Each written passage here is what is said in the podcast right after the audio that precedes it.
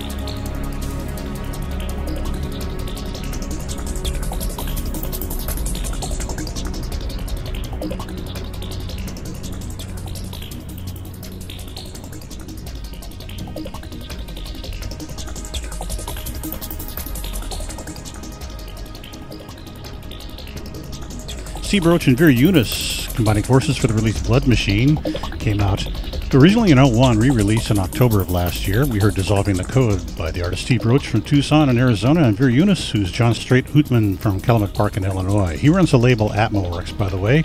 Arjen Schat from Arnhem in Eastern Holland before that with Alpha Persei, and this is from his latest release, the Extragalactic Sessions Part 4 from December of last year when it came out, recorded from April to October last year. Moon Satellite before that from Nancy, that's in northeastern France, and he did part five of Sleep Awake.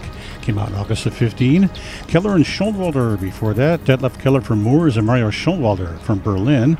And he runs a label. This is available on Manikin Records. It's called 432, The Reason Why, live at Jodrell Bank, and has some studio cuts in there as well. It's the 3 CD box set released in 2000 on Manikin Records, and we heard a beautiful track called Firewalker. Before that was Kit Watkins from Brattleboro in Vermont. He's traveled all over the place over the years and been making music, well, since the 1970s when he was in the band Camel and also Happy the Man. We heard The Harbinger by Kit Watkins from his release Circle from 1993, released on his label Linden Music. Two tracks before that started us off by Peak, a trio from Crafers in South Australia, not too far from Melbourne in the wine country. We heard Encounter, followed by Night Mist off the release Ebondàzzar. Came out on their label Cement Records back in 1980 and picked up and re released by Innovative Communications in Germany back in 1983. Alien Air Podcast 2023, August number three. Please sign up, be a subscriber, show your support, be a follower, and spread the word out there to fans and musicians alike. I'm on the air every Sunday from 8 to 10 p.m. for Alien Air Music on KXLU Los Angeles, 88.9 FM on your radio dial and streamed worldwide on KXLU.com every Sunday from 8 to 10 p.m. Pacific Time for music very similar to these podcasts. We'll turn now to some IDM. First, I want to remind you if you'd like to reach out, the best way to do so is my email address, and that's shows at alienairmusic.com. Morphology is going to kick off an IDM set in our next hour. This is a duo from southern Finland, Michael Diekman and Matti Turunen. And this is the title track of the release that came out in October of 20, Horta Proxima.